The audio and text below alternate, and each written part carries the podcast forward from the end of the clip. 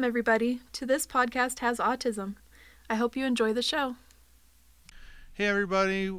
Uh, today we have Jessie with us. She's a special education teacher. And I'm going to turn the time over to her to introduce herself. Hi, everyone. I'm Jessie, and as he said, I am a special education teacher and have been so for over 13 years. Um, I have a wonderful family. Mm, I have four grandchildren who have been diagnosed with high functioning autism. I also have a husband who's never been diagnosed but probably would have if more information had been available when he was younger. And I also have a child or two which I question might have a little bit of that as, as well. So, well, you pretty much answered the first question, but I'll ask it anyway. What ties you to? What ties do you have to autism? Well, I'm uh, surrounded during the evening with my wonderful family, but I also work at, at a school where I deal with some autistic students as well. And how do you handle being around all your grandkids at one time?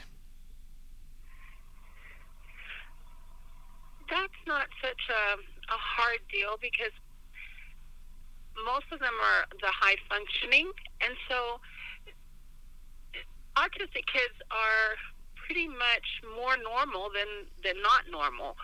So there isn't a whole lot of difference being with them than other other kids, but um, they enjoy playing together. They enjoy each other, um, and I enjoy them. At big family gatherings, I usually try to prepare a schedule so that they like autistic um, individuals generally like schedule. So I try to pre- keep how we do things on a regular basis so that there's just no surprises. Um, and then I usually try to schedule activities for them to do. It's just pretty much like any uh, any other family. Are all your autistic loved ones high functioning or a mix of of the spectrum? Mine have all been high functioning. Do you incorporate any of your special education training with your autistic loved ones? I do. I try to help um, the parents with strategies, and I and I always try to remember how I need to phrase things. Oh, how I have to phrase things so that they are more likely to understand what I mean. There's a, a different approach to talking to autistic individuals. Um, mostly black and white. There's no room for gray for them. And being very specific and making sure you have covered your bases as you speak to them. For instance, I had a student, and um, he had his teacher had sent down several papers for him to complete uh, in my room. And I mistakenly said to him, Which one do you want to do? Well, he chose one, and then he said, what should we do? And I said, what should we do next? And he and he interpreted that all he had to do was one because I only said, which one do you want to do? So then I had I learned from that that I had to really specify what I was telling him so that I meant what told him that what I meant was he had completed his choice. He was done with that when we would choose something else. So I learned from that that I always had to make sure that when I was talking to him that I didn't just put myself in a corner, but that I left it open so that I could say, okay, which one do you want to do now? And when we're done with that, then we will choose another one to do until we complete as many as we can in the time we have. And then I didn't have the the fight because he would get really upset and say, "No, you only told me I had to do one." So I learned pretty quickly that how I phrase things was really important. How do you handle being around your autistic loved ones and then going to work and being around autistic loved ones? Think it's just always pretty much been a, a big part of my life. Um, dealing with my husband, I, we're married 42 years now. I just thought he was just quirky. And it wasn't until I learned more about autism that I realized, that, oh, maybe this is why. Um, so dealing with him and a couple of our own children and then grandchildren, it's like an everyday thing. It was just something that I'm used to. So it isn't really a whole lot different between being here and going to school. And not all my kids are autistic at school, so that makes it a little bit more interesting too. But um, I just have to remember, you know, how to approach them and not and not to um, change things up on them and to try to keep a schedule. And it's more me scheduling myself so that it's easy for them. That makes sense. Uh, do you have any special therapies you incorporate into your work? Well, as I mentioned before, uh, watching how I phrase things is really important. Definitely giving them choices and not ultimatums. Um, that will set some of them off. Sets me off if someone gives me an ultimatum. Like I said, they're more like like us than unlike us. Um, talking them through incidences that occur um, and helping them to choose what they should have said or done, and then letting them practice the correct way to handle that situation. It helps them to know what is appropriate to say or do. So when that type of situation comes arises again, they don't. They will know how to react better. They don't see social cues um, that others see, and they need to know how to feel when when they have those experiences. Often their reaction is dependent on things that they have eternalized, but not necessarily understand. For instance, um, my one grandson was at school and got very upset because the teacher wrote that February 14th was Valentine's Day. Um, he got really upset and they and he acted out. When I sat down and talked to him and asked him about it, he I said, "Why did you get upset?" They just put Valentine's Day on the board, and he said, "It's a secret." And I said, "What's a secret?" And he said, "Valentine's Day." And I, and then I it struck me. He thought she had just blurted out the biggest secret in the world. And as I talked to him more, and we talked about, you know, what Christmas comes on the same day every year, and Easter changes, but Christmas comes the same day a year, and so does President's Day and so forth, and Valentine's Day comes on the same day every year. When he realized that, he was okay with it. In his mind, because his parents were secretive about Val- excuse me about Valentine's Day and getting gifts for each other, he thought that the whole day was secret. So it's trying to get inside their little mind to find out what's setting them off. It can be something really, really simple. It's important to speak to them um, to find out what's going through their heads. Can understand the reactions. The reactions may not make sense otherwise. And then you have the opportunity to help them talk through it and be prepared for another possible instance similar to what they just went through. So those are basically the the most important things is just listening to them and talking with them and and trying to get in their heads a little bit. How do you keep up to date with all the autism practices? Even as early as 10 years ago, there wasn't a whole lot of information out there about autism. It's just in the recent years that they've got it more and more and recognize that more and more people um, have autism. And so the information on the website is outstanding. As a special education teacher, I try to read books on the subject. As a grandmother and and so forth. I want to understand my child, my grandchildren, so I I read up on that, and I also attend conferences that I can get through this school and other places. So I know what's going on because I I learn something more every day about it. Do you have any advice for someone wanting to get into special education? Well, think hard about it. It is a tough job. Um, you should have patience, lots of patience.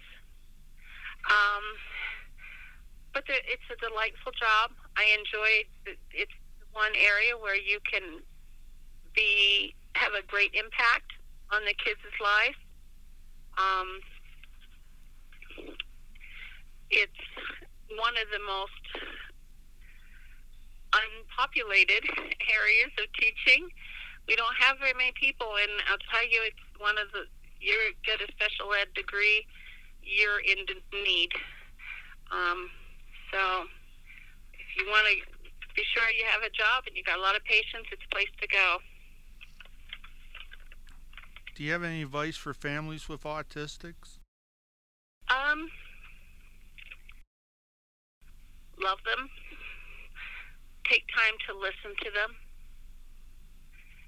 Ask them questions when they react negatively or over or overreact to something because the possibility is they're seeing things a whole different way than what we are. They may be don't expect them to react the same way to a situation as you might act because they're going to see that situation in a different light. Try to work with them and not against them, meaning don't put them in situations where you know they're going to react negatively. Um, try to get to know how they think and approach them from that angle. Give them time to adjust to new situations um, it's very difficult for them to go into a new situations, and they they have lots of questions, and and they they feel frustrated and anxious. Um, warn them of upcoming changes before they happen. Give them time to um, internalize those so that they know that they're going to be okay, and just love them for who they are, because they they are delightful. They are um, I find autistic individuals quite amusing because they don't see the world the way I do, and sometimes their way of seeing it is quite amusing. Um, but it's also very frustrating for them. So sometimes they're a little bit ornery, and you just have to work with them. And if they know that you love them and you care for them, they'll listen to you. Um, I had a little student once who would have issues before he would come to school. And then he would come see me first thing, and he would say, Well, I am going to have a bad day today. And I would ask him why. And he said, Because my brother did such and such or whatever, something happened at home or at the bus stop or something. And he pr- proceeded to have a bad day all day. And after several days of that, and he when he had a bad day, we all had a bad day. So after several days of that, I thought, you know, I want to get to the bottom of this. And so we sat down and we chatted, and he told me what had happened and so forth. And he says, now I have to have a bad day. And that just struck me. I thought, now I have to have a bad day. And I said, why do you have to have a bad day all day? Because of something that happens in the morning you have the whole rest of the day. And we talked about how he has a choice to either have a bad day or decide to have a good day for the rest of the, the day. He says, I have a choice. And it was like he didn't really know.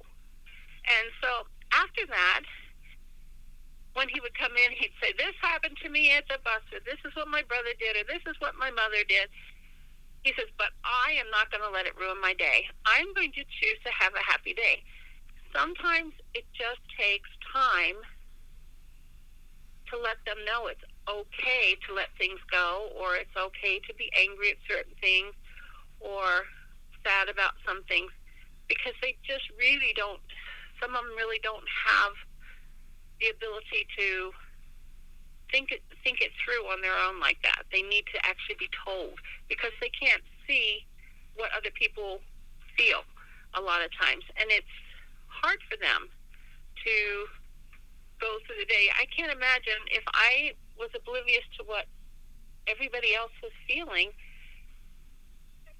because we use so many cues from people their eyes, their manner of standing or sitting, or the way they hold, hold their fold their arms or whatever. We use body cues all the time, and they're not putting those into ooh, I'm not, I'm really happy or I'm really sad or whatever. If they see you cry, they know something's up. They're not oblivious to everything but it's sometimes really difficult for them to figure that out. So you just have to, sometimes you just have to say, I'm really sad today, um, just so they know. Or that really kind of made me angry. Be really specific. Let them know how you feel because they're not going to see it. Is there anything else you'd like to add before we close? What I'm surprised at is the number of incidences of autism that are being discovered, I guess. Um, when I started teaching 13 years ago, the incidence of autism was 1 in 20,000. Now it's 1 in 59. That's a huge leap. I think if you look at that and you look at what the symptoms of autism are, this is my own personal opinion, is that probably all of us have some autistic traits to one degree or another. There is a definite cause for autism within a, one's brain that causes the more larger effects that we see, but if we look around, we might find a lot of people that um, may have autism that have never been diagnosed too, especially in girls because boys are diagnosed four times um, faster than a girl because their symptoms. They used to diagnose the girls like the boys, but their symptoms are totally different. They tend to be more shy, where the boys are more verbose. Um, they try to blend in more, so they copy. Not that they understand why, but they'll copy other things. They don't generally play with with dolls and do those kinds of things. Um, so, if you have a, um, just watch out, watch the characteristics in both boys and girls because you know a lot of the behavior might be caused from some autistic tendency they might have that has gone undiscovered and not um, and just just love your family love those around you. Everyone will have come with in contact with an autistic person at least once a week i'm sure with so many um, of them out there and remember they're just like us they have feelings and so forth just like us and they're not autistic. It's they are. It's something they have, and it's a way that they have to live. Autism is not them. It's something they have. Well, thank you so much for coming on to the show and sharing all that wonderful information. Uh, yeah. well, thank you for letting me share that information, and um, I hope your podcast goes well. That's it for this episode. Until next time.